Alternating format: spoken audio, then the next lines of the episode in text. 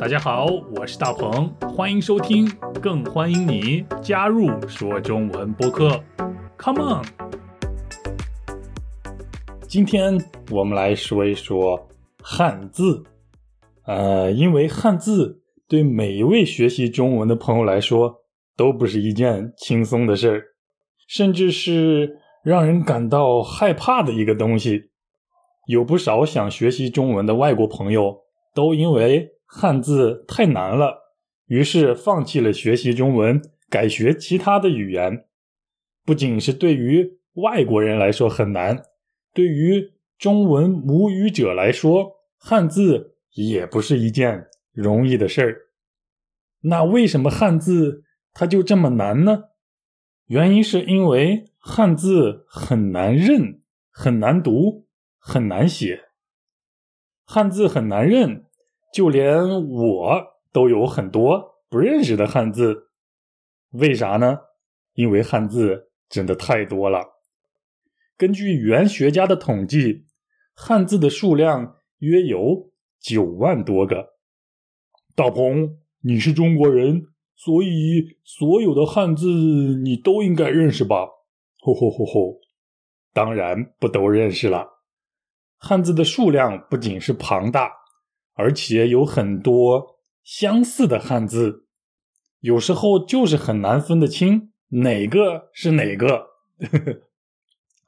呃，比如自己的己和已经的已，它们就很相似，我小的时候就经常写错。啊、呃，再来说汉字为什么难读？汉字和英文这样的拼音文字、拼音语言不同，汉字是象形文字，拼音文字相对简单一些，因为只要我们看到它，就会读它，就知道它的发音。但是汉字呢？假如你遇到了一个从来没有见过的汉字，那你一定不知道它的读音是什么，最多也只能凭借着自己的经验来猜一猜看。所以，学习拼音就很重要了。通过拼音，我们才能知道每一个汉字的正确发音是什么。当然，在台湾学习的朋友呢，会学到注音符号，啊、呃，看起来和中国大陆的拼音不一样，但是它们的原理、它们的道理是相同的。最后，我们再来说汉字为什么难写，也是因为汉字是象形文字，所以样子很复杂，笔画也很多，写起来自然不会那么轻松。啊、呃，我记得小时候参加考试的时候，特别是语文考试，每一次考试结束的时候，我都感觉我的手疼得不得了。这也就说明写汉字真的是一个体力劳动，真的很累。汉字虽然很难认，虽然很难读，虽然很难写，但是只要大家静下心来，不要着急，听我慢慢教你。你呢，跟着我读一读，跟着我写一写。另外，我还会教大家一些技巧和规律。我保证你很快就能成为一个汉字达人。不过这个节目比起收听收看要更好一些，因为在视频里大家可以看到我为大家写汉字，你呢一边看一边跟着我，这样比较方便。那么现在你可能会想，我们都会学到哪些汉字呢？汉字总共有九万多个，我们都要学吗？语言学家的研究结果告诉我们，虽然汉字有九万多个，但是在现代汉语当中最常用的汉字也只有两千四百个。大家只要学会这两千四百个汉字就足够了。另外，在两千四百个汉字当中还有最常用的一千个汉字。啊，认识了这一千个汉字的话，那么在你的日常工作、生活、学习和娱乐的时候呢，百分之九十 的汉字你就都认识了。所以在这个新节目里，我们先要来学习这最常用的一千个汉字。从最常用的第一个汉字到最常用的第一千个汉字。你感兴趣吗？今天我们就一起来学一学，读一读，写一写，在这九万个汉字里最最最常用的，排在使用频度第一名的那个汉字。你能猜得到这是哪个汉字吗？五、四、三、二、一，你猜到了吗？没错，这个汉字就是，哎，你最好先准备一支笔，再准备一张纸，不能只用耳朵听，一定要让自己的手和嘴一起动起来。耳朵、眼睛、嘴巴和手，这几样东西学习语言的时候一样都不能少。好，那这个排在第一名的汉字就是的，我的、你的、他的，你猜对了吗？的这个字真的太常用了，即使把它叫做是汉字大王也一点都不过分。这个字有四个不同的读音，等一下我们一个一个来学。那现在我们既然认识了的这个字，而且也知道了它的发音，所以我们应该来动手写一写了，你说是不是？大家的纸和笔准备好了吗？的这个字是一个左右结构的汉字，遇到这种情况呢，我们先得写啊、呃、汉字的左半部分，然后再写这个汉字的右半部分，而且在写的时候要从上到下。大家现在可以看我来写，然后也可以跟着我写一写。你可以一边写一边说，写汉字时要从上到下，从左到右。的的左边是一个白字，白色的白，那么我们就先写一个白字，先写一撇，再写一竖，接下来再写一个横折钩，然后是一横写在中间，最后封口再写一横，这个白字就写好了。你跟上我了吗？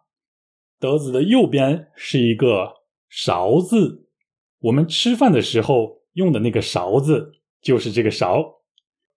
写勺字的时候呢，要注意它的高度和宽度，尽量和左边的白字保持差不多，不要差太远了。我们来写写看，先写一撇，再写一个横折钩，最后在中间写一个点儿。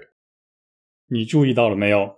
虽然我说的是写一个点儿，但是这个点儿，大伙不要写成是一个圆点儿，这样很不好看。这个点儿呢，要稍微长一点儿，稍微斜一点儿，看起来像一个豆子，这样就很好看了。你写的怎么样？如果你觉得写的还不够好看的话，再多练习一下，再多写几个。也可以用这种啊、呃、专门练习汉字的纸来写一写，我们把这种纸叫做田字格的练习纸。啊、呃，好，那请你拍张照发给我看看，我真的很想看看来自世界各地不同听众写的的字。啊、呃，发微信给我也行，发邮件给我也可以。Chinese 九三三九 at gmail 点 com。因为这个的字的左边是一个白，右边是一个勺，所以我们把它叫做白勺的。呃，我刚才提到了这个字有四个读音，分别是轻声的、二声d、四声d和一声d。现在我们一边举例子，一边仔细的说一说白勺的的四种不同用法。先来看轻声的，我的手机，你的衣服，他的自行车。一个名词后边加的，然后再加一个名词，这种结构是最常见的，表示后边的这个东西，或者是人或者是动物，属于的前边的这个东西或者是人或者是什么等等等等。当然除了名词加的，再加名词这种结构以外呢，还有其他不同的结构。比如美丽的城市，可爱的小狗，聪明的大鹏，嗯哈哈哈呵呵。一个形容词加的加一个名词，这种情况也很常见。你还能想到其他的情况吗？五、四、三、二、一。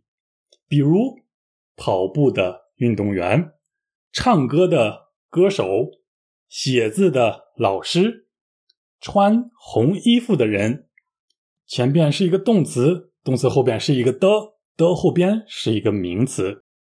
其实这种句型也很常用，而且很好用，很实用。比如啊、呃，我旁边的朋友问我，大鹏，马路对面有那么多人，哪一位才是你的妈妈呢？我就可以跟他说，那个正在打手机的，穿着红衣服的，正在挥手的那个人就是我妈。朋友一看，哦，我找到了。是不是很好用呢？简单的一个的字居然有这么多不同的用法。不过这还没说完，我们再加把劲儿，再加加油。亲生的的还可以这样来用，比如是的，好的，对的，可以的，没问题的，有的，真的，去过的，吃过的，啊、呃，用过的，等等等等。在这些句子里，的是一个助词。什么是助词？就是辅助其他词的那个词。既然它的作用是辅助，那么也就是说，有它也行，没它也没问题。比如你问我，大鹏，你去过中国吗？我可以回答你，去过。但是我也可以回答你，去过的。再比如，你问我，大鹏，我可以参加说中文播客吗？我可以回答你，可以。但是我也可以回答你，可以的。去过，去过的。可以，可以的。是，是的。有的和没有的有什么不一样呢？有的的时候，语气表达得更强烈，更肯定，更绝对，显得我们更有信心，更有自信。不知道你觉得是不是这样呢？你可以回答我，是，也可以回答我，是的。好啦，读作亲生的的的四种用法，我们就都学完了。接下来呢，我们看它的第二个发音。这个发音读作笛，二声的笛。呃，你一定听过的确这个词。你是大鹏吗？是。哦，你真的是大鹏吗？是的。你确定你真的是大鹏吗？我的确是大鹏呀。的确就是这么用的。当这个字读敌的时候，它就表示确实、真实、真的、实实在在的、千真万确的。大家只要记得的确这个词就足够了。其他的词呢，不是很常用，我们先不考虑。很简单，对吧？接着来看它的第三个发音。第三个发音我们来读地，读四声地。最常见的表达有目的还有目的地这两个词。在这里，地是目标的意思。举个例子，我的目的是变得更强壮，也就是说我的目标是变得更强壮。再比如说，我这次旅行的目的地是北京，也就是说我这次旅行的目标地点是北京。此外，还有两个用地这个字组成的成语也很常用。第一个成语是无的放矢。无的放矢，无就是没有的意思，呃，的就是目标的意思。在这里，放是发射的意思，矢是弓箭的意思。弓箭是一种古代打仗的时候使用的武器，可以远距离攻击敌人，所以放矢就是射箭的意思。那无地放矢这个成语的字面意思我们已经可以猜得到了，就是说没有任何一个可以用弓箭攻击的目标。它可以比喻说话的时候、写作的时候，或者是做事的时候找不到一个明确的目标，没有一个很明确的目的，也找不到一个很明确的主题，换句话说也就是很盲目的意思了。另外一个成语叫做众矢之的，众是大众的众，就是指大多数人，和无的放矢一样，这里的矢也是弓箭的意思，之和轻声的的是一个意思，所以众矢之的的意思就是说大多数人一起攻击的目标。比如我做了一件非常非常不好的事，所有的人都来指责我，都来批评我，都来骂我，于是我就可以说我变成了众矢之的。你明白众矢之的、无的放矢，还有目的，还有目的地这四个表达了吗？好啦，的这个字还剩下最后一个发音，这个发音是的一声的的。比如打的、的士，哎，的士就是出租车，打的的话就是打出租车、坐出租车、搭出租车的意思。大鹏，今天你是怎么来的？呃，我打的来的。那晚上你要怎么回家呢？我们一起打的回家吧。就这么简单。我们一起学习了九万多个汉字里最最最常用的的和它的四个发音。那么你会读、会写、会用这个字了吗？别忘了它的名字是白勺的，它有四个发音，分别是轻声的、一声的、二声的、四声的。好，那别忘了把你写好的的字拍张照片发给我看看。最后要感谢 YouTube 和 Patreon 的会员们，还有通过 PayPal 支持说中文播客的所有听众。拜拜。